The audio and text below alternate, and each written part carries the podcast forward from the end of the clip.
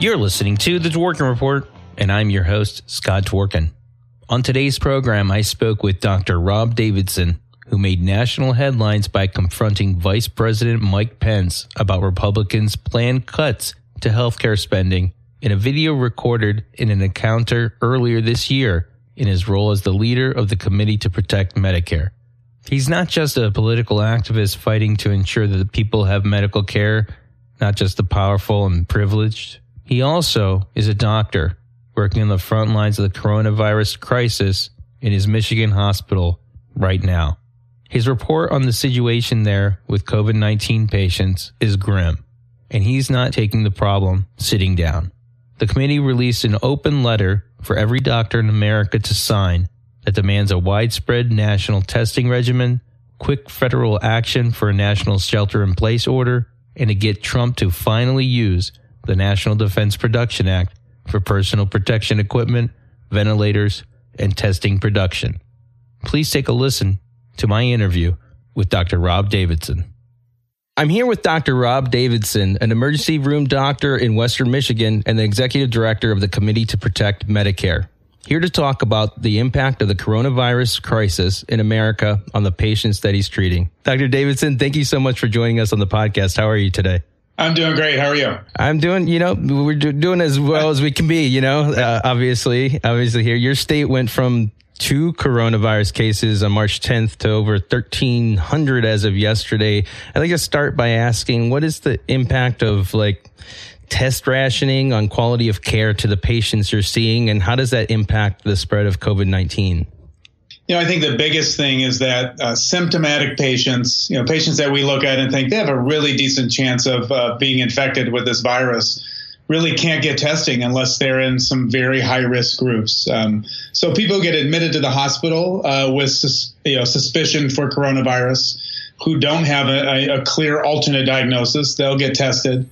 Uh, folks who are immunocompromised, um, healthcare workers, frontline healthcare workers, and emergency services workers will get tested with symptoms. Um, but really, short of that, um, if you have symptoms and we think you may have it, and you don't fit into those very narrow categories, you know, because of the lack of testing across the country, certainly here in Michigan, um, we tell you to go home and self isolate for you know three days after the uh, the disappearance of your fever. So that's basically how we're managing these folks, and you know, for the most part, people have agreed to do that. We're just really hoping that they, in fact, follow those instructions because obviously, if they have it, they're obviously able to infect many other people if they're out in public. Um, so, those folks, it would be nice to have a test to prove they had it. It would be certainly nice to have a test to prove they didn't have it. And then perhaps they could join normal society and not worry about passing it along. So, it's really, really tight our hands behind our backs. I'm super curious about because he doubled down on this in his uh, virtual town hall, uh, and also Pence did talking about you know basically medicine that can act like Dayquil sort of uh, to people with coronavirus, and so uh, you know using that hydrochloroquine or, or, whatever it's called. And last week Trump made drug recommendations, and also today he did the same thing on national television. This time in a sit down kind of situation. Since then sadly, at least three people have died from self medicating, according to the president's advice. Uh, do you believe that we need new laws or rules to prevent Trump or any future president from offering unsound medical advice? And what do you think about the whole situation of him talking about, you know, companies and medicine? Like, it just seems very kooky to me. Right. I mean, a few years back, doctors were told to stay in our lane by the NRA when it came to gun control, right? But I mean, and, and, we rightfully said, wait, this is our lane, right? This is what we see. This is what we do. So we're in our lane. But this is true for politicians when it comes to giving uh, medical advice. I mean, it's just stay in your lane, you know? If you want your medical professionals, you had two of them on that stage most of the time, although Fauci hasn't been on the stage the last few days. But Dr. Birx and Dr. Fauci are fully capable of giving medical advice. And he can even ask them, hey, can you mention this hydroxychloroquine deal? Because there are anecdotal I don't know if you call them studies, but there's anecdotal data that suggests perhaps very very small numbers in France, maybe it might help. And I think you could get someone like Fauci to speak to that and say, listen, we are hopeful. We are, and they're now running trials looking at that in conjunction with azithromycin. And that is what you do. And, and we need to fast track those trials and they can't be months and months. They have to be over maybe weeks. And if we see promise, I know that I, I've, I've talked to doctors across the country from coast to coast here in Michigan as well. And some are utilizing these drugs off label in a controlled environment in very sick patients under cardiac monitoring in appropriate doses because they feel like, you know, if these people are dying, there's maybe nothing else we can do. Why don't we try it? I mean, that, that happens in medicine all the time. But again, it's done in a controlled way with the understanding of what to look for as far as side effects. So I think that's troubling. I mean, I, I've been an advocate to eliminate direct to consumer marketing of prescription drugs altogether because I don't think drug companies should be giving their recommendations to people, you know, and the Super Bowl ads on what drugs they should be, you know, asking their doctor to prescribe. I certainly don't think the president should be giving recommendations on drugs that haven't been studied or vetted for a specific purpose. Find out more about Meet the Candidates 2020, my new book series of voter guides authored by Dworkin Report producer Grant Stern.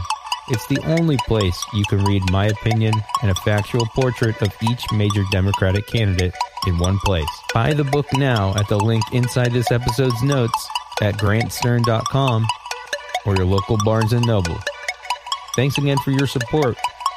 Let's get back to the show for some of our listeners out there, when are uh, our grandparents allowed to see their grandchildren again? I guess is there going to be a time frame? Uh, is it going to be a few months, or do we not know yet? Again, I think that goes hand in hand with the testing regimen that we need to employ. If we can really ramp up that testing and prove that those kids don't have it, and, and, and establish what that means. Does that mean one test and another one a week later? Does that mean one test and two weeks of no symptoms prior to the test? It's probably somewhere in that range. And if you can do that and prove it, because we we know we know from data coming out of South Korea, China, Italy, and I think in this country now too that asymptomatic individuals can transmit the virus. And so the last thing we need is these kids I mean, kids, I don't know if you have kids. I have kids that are older now. I mean, they're like perma snot all winter long, anyways. So they're they they're coughing and crud, and who knows if it's allergies or just a cold. Um, but if they happen to have the coronavirus and they give it to their 70 year old grandparent, you know, that's a, a somewhere around a eight to 10 percent uh, mortality rate for that grandparent uh, from from contracting this disease. Um, so again, the test. I mean the testing is just, you know, it's a failure from two months ago. It's really not something that we need to talk about anymore. We beat that to death. But going forward, that is the only way we see our, uh, we believe, the only way we see our way out of this by truly testing as many people as possible, letting epidemiologists do the modeling that they know how to do to determine who's safe, who's not safe. I think is the quickest way to open up schools, open up business, get grandparents and their grandkids back together again, and get us back to some semblance of normalcy. Is there any kind of uh, medical advice you'd give our listeners in regards to keeping safe in this time of crisis, especially for this week? Uh, I, kn- I, know a lot of people are talking about stay home. Like, is this the week where we need to hunker in the most? Like, what what advice would you give us for the next two weeks specifically? Probably the next two weeks it's stay home as much as you can. I know here in Michigan, our governor issued a stay home, stay safe order, essentially a shelter in place order, unless you have essential business. And if you're out, then maintain the six foot distance. You know, it's, it's all about anytime you get a package to open it up outside, wash your hands thoroughly afterward and, and bring the items in. Um, again, six feet if you're going out on walks with your dog or with your kids, maintain six feet from other people. And now apparently from their pets, because the virus can get on the hair of the pet. So if you're petting a dog on a long leash because you think dogs can't get the virus, well, they can still carry it around in their fur. So you want to avoid that. Um, but it's really to be so diligent right now, and and we're kind of in waiting mode for the testing, you know, regimen to ramp up. So then we can know, you know, if we get through two weeks without symptoms, you're almost sure almost sure that you don't have it because you haven't exhibited symptoms yet. Uh, now, folks who have essential jobs, like myself as an emergency doctor, you know, I change my clothes at work when I leave, put them in a bag, bring the bag right, put it right in the washer, and wash it on hot water. Come home and take a shower before I talk to or touch anybody in my family. And the minute I display any symptoms, my job will pull me off the line and get me tested, and I will isolate myself in my basement away from my family until I can prove I'm negative or if positive until I come through it on the other side. I think people need to do that as well if they have had exposure to a known positive or they have symptoms. Lock, put themselves away in a corner of their basement or their house somewhere. Have people deliver food to their door, and don't interact with your family members uh, because you're going to then get them sick you need one person to go to the grocery store or the pharmacy, maybe get gas in your car. You know, you need to have have those provisions in place. And I figure on a parting note, uh, something positive that you can give us uh, right now, if, if there's much of anything. Yeah, I think the positive is this. Uh, we have so many people in the front lines of healthcare, education, and, and frankly in our government that do have the best interests of the most people in mind. You know, not only the people in healthcare putting themselves on the line and putting themselves at risk, but I do think we have people in Washington, people at our state levels that are looking out for everyone. And, you know, I think we need to amplify those voices. I think we need to advocate together so we can get those voices heard instead of the voices that are kind of pursuing an alternate agenda for either big corporations or for you know business above the health and welfare of people i think that's been inspiring to me to see that come out both on social media on on you know earned media that you see out there on tv all the time and then just in my own in my own hospital my own community uh, people want to do what's right for each other. I think the more we get out the stay home message, people send me messages all the time. I want to help. What else can I do besides stay home? And the answer is kind of not really anything. And don't think of that as a passive activity. Think of that as a very active participation in getting rid of this thing and, and getting us through to the other side.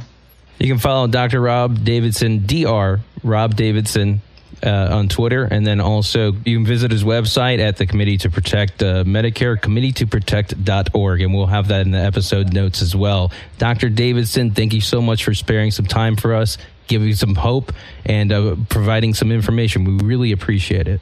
All right. Thanks a lot, Scott. Keep doing what you're doing. I'd like to thank Dr. Rob Davidson for joining me on the show.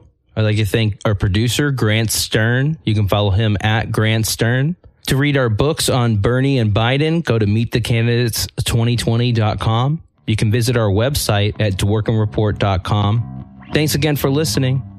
Keep resisting. Onward!